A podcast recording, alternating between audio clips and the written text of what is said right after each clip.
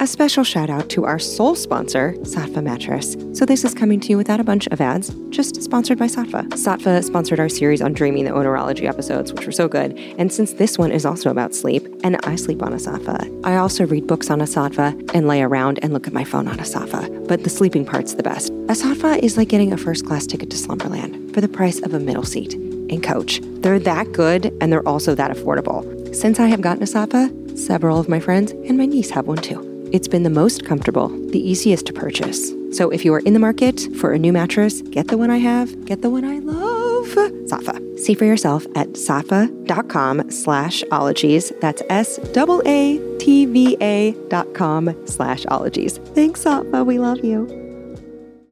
Oh, hey, it's your little stepbrother who tries to trade you their calcified banana flavor now and laters for your mini Reese's peanut butter cups. And you're like, little dude, step all the way off. That's not how life works. Alie Ward, back for another episode of Ologies. So let's get deep into something that happens usually in the dead of night. If you're lucky, sleep. You do it every day or night, probably. Okay. Somnology. Very much a thing. It's the study of how we sleep. And I looked up the etymology of it just after I wrote that intro and holy smokes, you guys, Somnus is the Roman god of sleep. And yes, the brother of death. I had no idea when I wrote that a few minutes ago. So there you go. Also, Somnus, probably a remake of the Greek myth of Hypnos, who was the Greek god of sleep, also the half brother of Thanatos, death. So Hypnos lived in a dark grotto in the underworld. What a bachelor, but was kind of a helper of humans. He was a good dude. His dad was darkness and his mother was Nyx or night. And even Zeus was afraid of her, but I respect that. And so somnology is the study of the God that comes in darkness to recharge us. And it seems to vex us more and more. I'm determined to help fix your sleep. And by your, I mean our. I appall my own friends, physicians, I appall my own Fitbit with my poor sleep habits. And as a result, I sometimes forget which month it is. And I have eaten more stickers on produce than you need to know about. So you're going to learn the difference between deep sleep, light sleep, REM sleep, what aspects of sleep hygiene are important, how much sleep you really need, sleep information specifically about kiddos from the author of the book, The Rested Child, why Your tired, wired, or irritable child may have a sleep disorder and how to help, and how to help the molecular janitors that live in your skull. This guest has been called the sleep whisperer and works with professional athletes and normies alike to perform better and to remedy their sleep issues. He has literally written the book on sleep. So get cozy, zip up your onesies, and get ready from neurologist and somnologist, Dr. William Chris Winter. You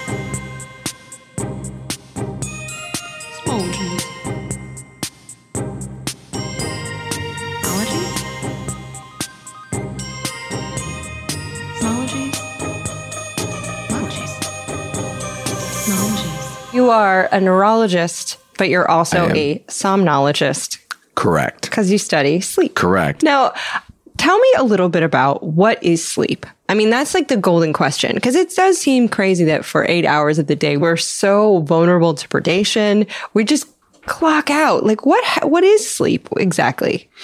Yeah, I don't think people really know. I mean, there, there's all kinds of theories in terms of sleep being something important for energy balance.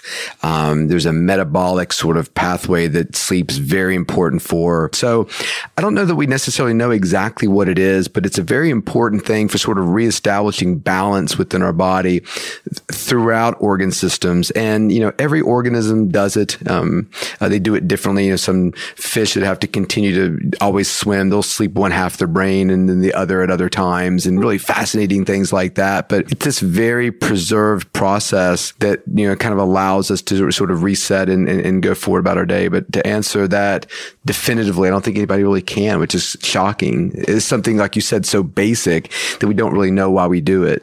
Woof. We don't know? Is this true?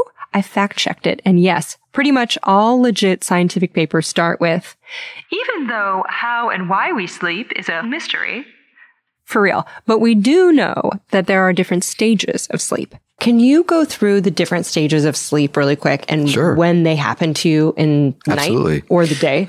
So it's easy to think about sleep in sort of in terms of three stages. There's light sleep, deep sleep, and dream sleep.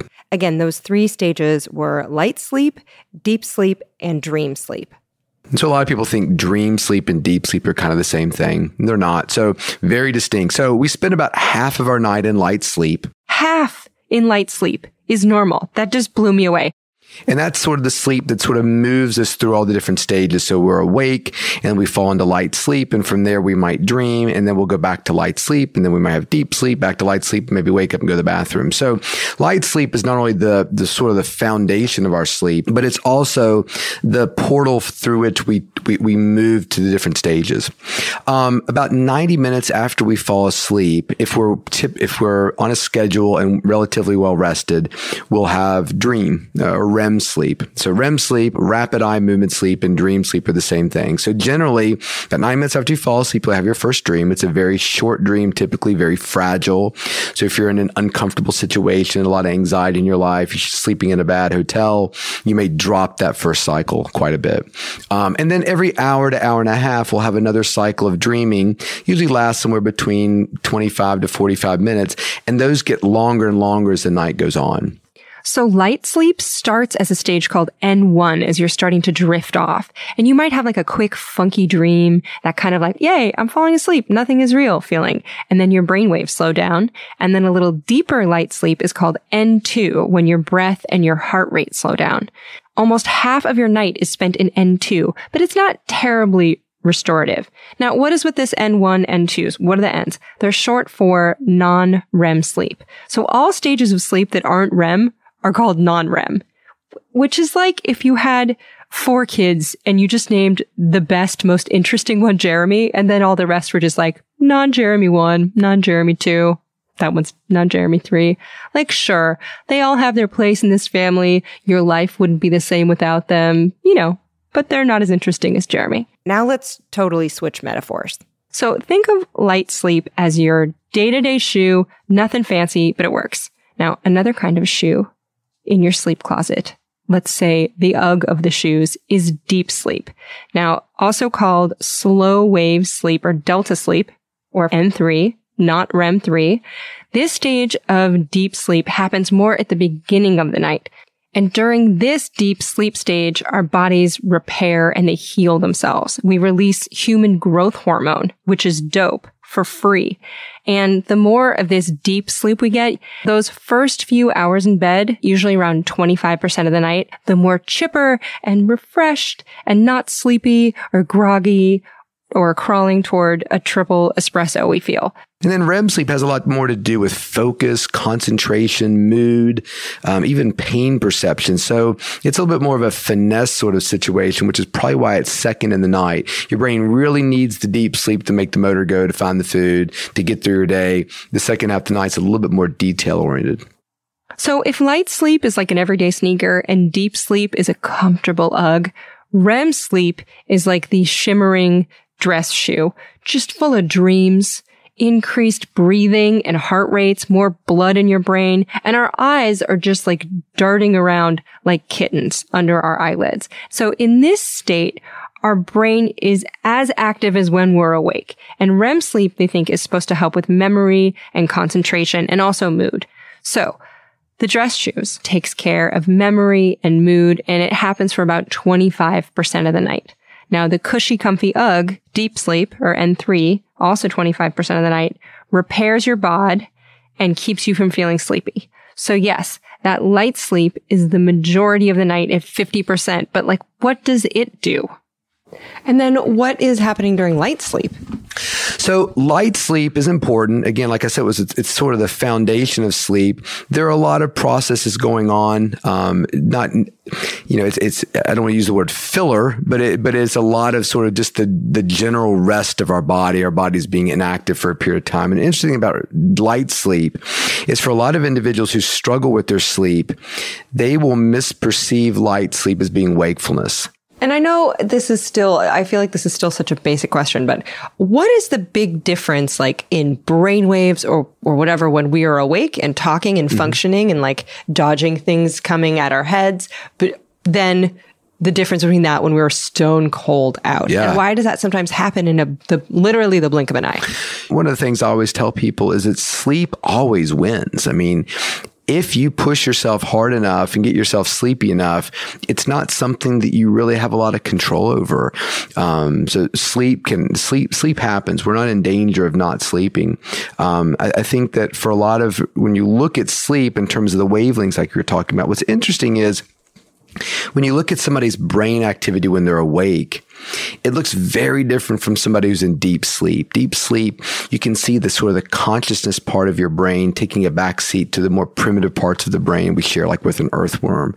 A worm? But when you look at REM sleep, it's almost impossible to discern the brain activity of somebody dreaming versus the brain activity of somebody who's awake. Really? Yes, which is why it's really interesting. When people say, you know, it's REM sleep or deep sleep. They could not be more different.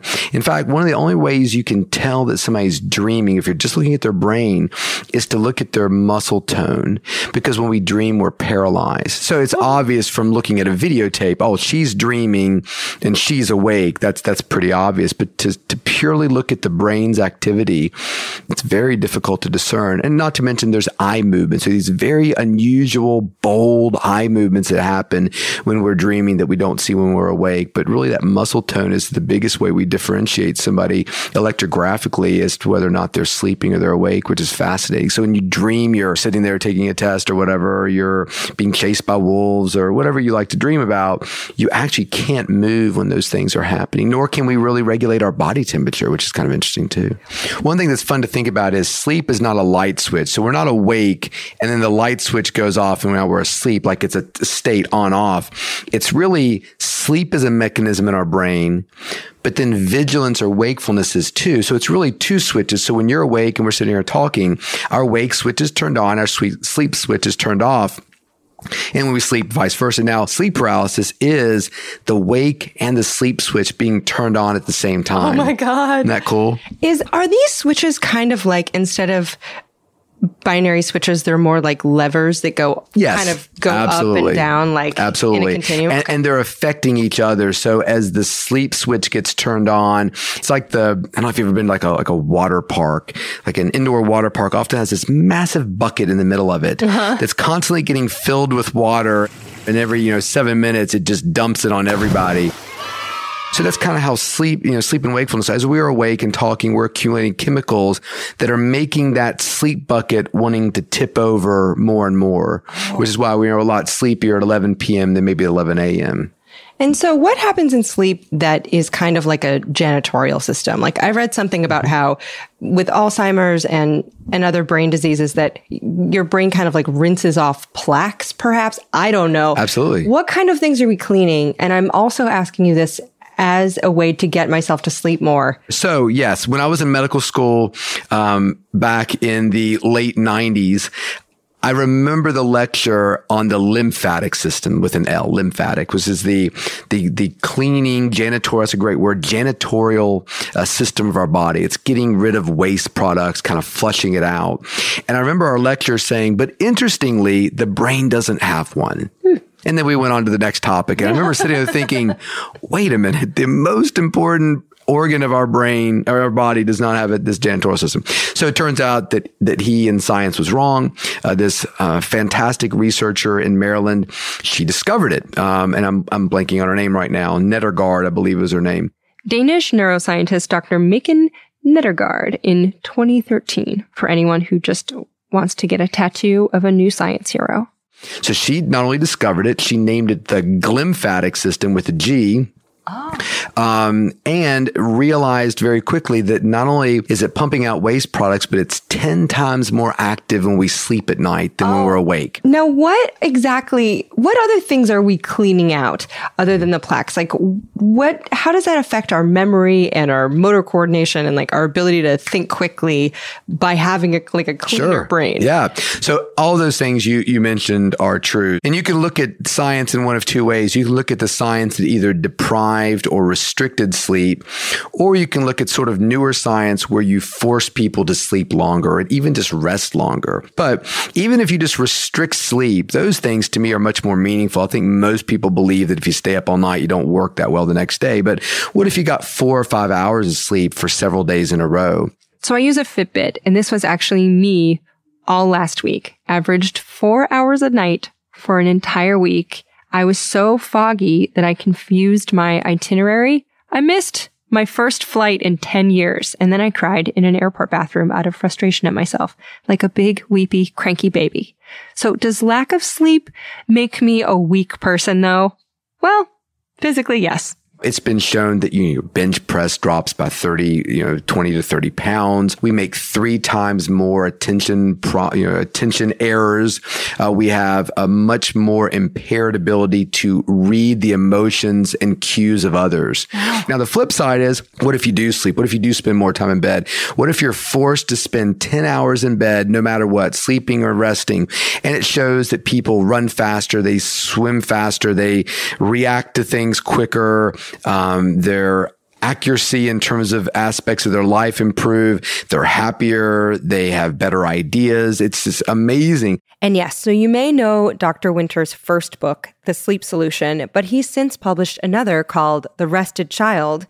And I asked him if kids' sleep tends to be an overlooked issue. And he said yes, and sent me back an excerpt from The Rested Child, which he said I can read to you. So it says Sleep disorders in children are on the rise, and all too often these disorders are undiagnosed.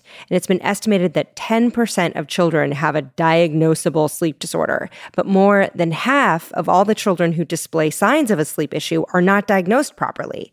And every year, children are treated for diseases like diabetes, learning disorders, and chronic pain when the root cause of their ailment may actually be a sleep disorder for which they're not being treated.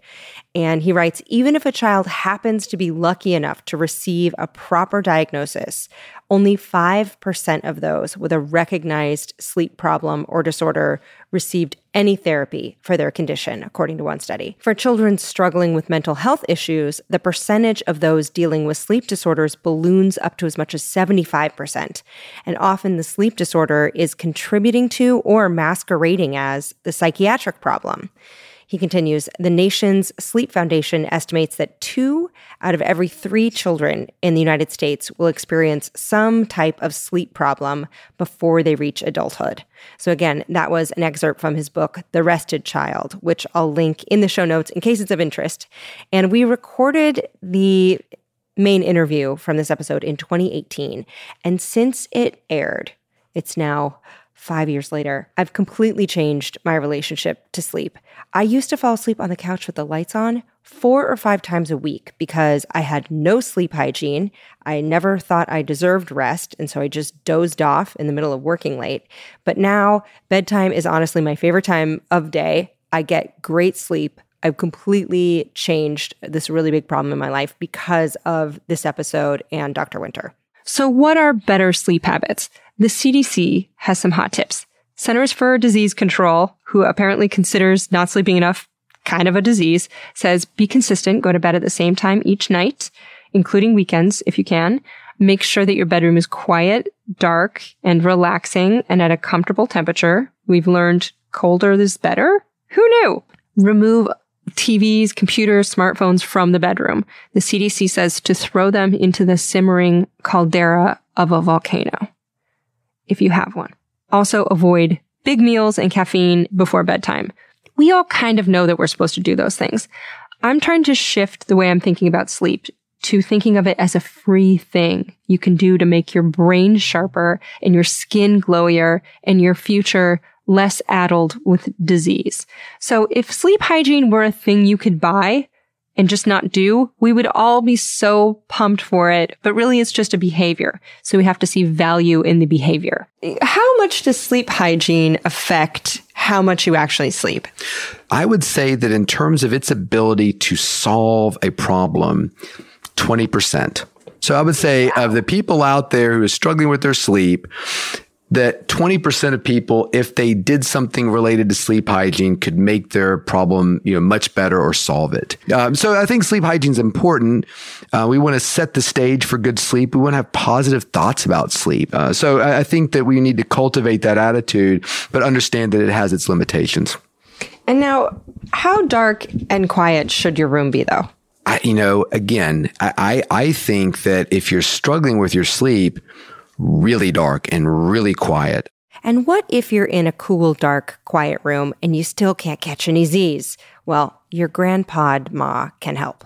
But what's my mom's big insomnia trick? Here it is. I feel like it deserves a soft drum roll. Okay, good. We're going to call it the sleepy fancy Nancy technique. My mom does this thing she taught me that works like a charm where you think of a category like fruits or boys names or electronics and then you go what's something that starts with a? Okay apple b blackberry c and then you go down and i i never make it past like l i'm out. But do you have anything else like that? Um, I think that's awesome. Some sample categories you can use for this alphabet game? Types of fruit, boys' names, girls' names, gender neutral names, cities, snacks, vacation activities, clothing brands, cereals, items you would keep in a purse, animals, really anything.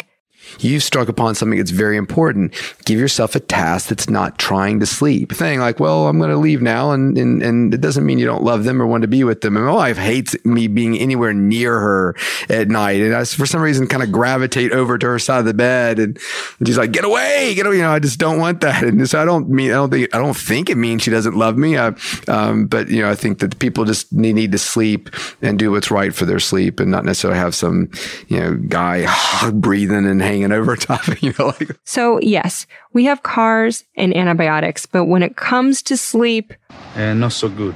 But before we take questions from you, our beloved listeners, we're going to take a quick break for sponsors of the show. Sponsors, why sponsors? You know what they do? They help us give money to different charities every week. So if you want to know where Ologies gives our money, you can go to alieward.com and look for the tab Ologies Gives Back. There's like 150 different charities that we've given to already with more every single week. So if you need a place to go donate a little bit of money, but you're not sure where to go, those are all picked by ologists who work work in those fields. And this ad break allows us to give a ton of money to them. So thanks for listening and thanks, sponsors. Listen, I'm not a mom, but I've got one. Her name is Fancy Nancy. Here's my only problem with Mother's Day. They get one day. They birthed and or raised the people all over the planet, and they get one day for us to give them a handful of carnations and a blouse that was on sale. You know what they really need? Sleep. They need some rest. Give them a nap and they deserve something that they'll really cherish and appreciate, not just one day a year, every day. The gift of sleep made possible by a Saatva luxury mattress. Take it from me. I sleep on one, I sit on one, I read on one, I cling to one when my alarm clock goes off. I can tell you firsthand, I don't know your mom, but I have a feeling mom's gonna sleep better than ever. Saatvas are plush, they're sumptuous, they're incredibly comfortable, and best of all, because they're sold online, they cost half as much as the top retail brands. So give your mom a Saatva mattress. What if you did that? Oh, she'd never stop talking about it. Let her know that to you, every day is Mother's Day. And by Mother's Day, I mean Mother's Night. Go to bed. That's your dad ward's advice. Right now, you'll save $200 on $1,000 or more at saatva.com slash ologies. That's S-A-A-T-V-A dot com slash ologies. Okay, your questions.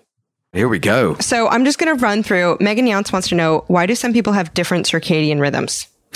Uh, so Megan, mm-hmm. Megan, that is a genetic trait you probably inherited from your mother and father as either being a night owl or what we call a delayed sleep phase or a morning person, a morning lark. Uh, so probably the simple question is you, you, you acquired it from a parent. Uh-huh. Now it is modifiable. So there may be aspects in your life that allowed you to change it, but it's kind of always there. And I'm a believer, just as an aside, that our sleep need, how much sleep do we need and our timing, as Megan's describing, when do we like it, night or, or late or early tends to push us into certain careers. Entering night shift. Um, I got a lot of questions. Corey Navis, Sophia Garbos, uh, GX Barnett, Paul Hawk, Katie Spino, Maria Kumro, Abigail Campbell all asked, how can some people sleep for five or six hours and feel fine, and other people need eight or 10?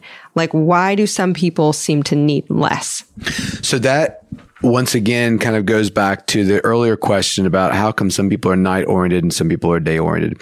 So when you think about your sleep, everybody who's listening to this has a certain amount of sleep that they need that's individual to them. Not only that, but it's also individual to you at that time. So if you're a 20 year old, that, that time might change when you're a 70 year old.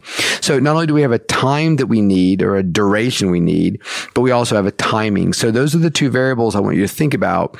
Um, and so what the answer to the question is, there are some people out there who need eight hours of sleep. And we talk a lot about that in the media being sort of an average. I think the average is probably closer to seven, seven and a half, but um, we can agree to disagree. So whatever that average is, it is an average.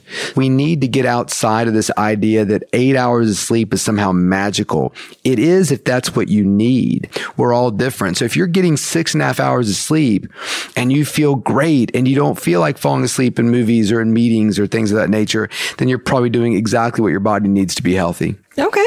And what's your favorite thing about your job? My favorite thing about my job is the idea that sleep, everybody likes to talk about sleep. Everybody's got a story to tell. People love it. It's fascinating. It's cool to talk about. The brain's awesome. So to me, it's just the diversity of different things you can do with sleep are so much fun. I get to talk to people like you and hang out and talk to a baseball pitcher. It's like every day is different. So much fun. Well, I'm so excited you did this. Thank you so, so much. It was my pleasure. Yeah. Anytime. So ask smart people sleepy questions because they can help you rest easy with the right information. You just have to ask. And links to Dr. Chris Winter's website are in the show notes, as well as links to his books, The Rested Child and The Sleep Solution. He also has a podcast about sleep called Sleep Unplugged with Dr. Chris Winter. And those are all linked in the episode notes, as are more Smologies episodes, which are all kid-friendly. You can find those also at alieward.com slash smologies. We're on social media at Ologies on Twitter and Instagram. I'm at Alie Ward on both. And in an effort to keep these episodes small, we have the full credits in the show notes. But huge thanks to Mr. Sleeper himself, Jarrett Sleeper of MindJam Media, and Mercedes Maitland of Maitland Audio for editing these Smologies episodes. And if you stick around until the end, you know I give you a piece of advice. And this week, it's that when you have to be somewhere on time, it can be really stressful. So instead of focusing on what time you need to be somewhere, think about how long it takes to get there and focus on the time you need to leave your house. And then add on an extra 10 or 15 minute cushion because you might need the cushion, but if you don't, it's way better to be somewhere early and relaxed than on time and frazzled, or even worse, late and really anxious. So just add 10 to 15 minutes onto the time that you have to leave the house and think of that as your deadline to get ready. Kind of think of it like a favor to future you, just a super chill way to get from A to B. I've started doing that and it's helped a lot. Okay, until next time, Smologites. Bye bye. Good night.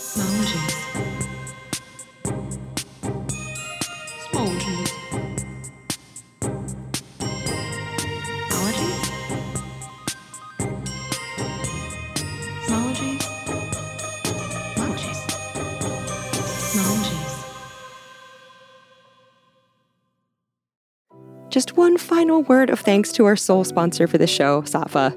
They are our sleep crush.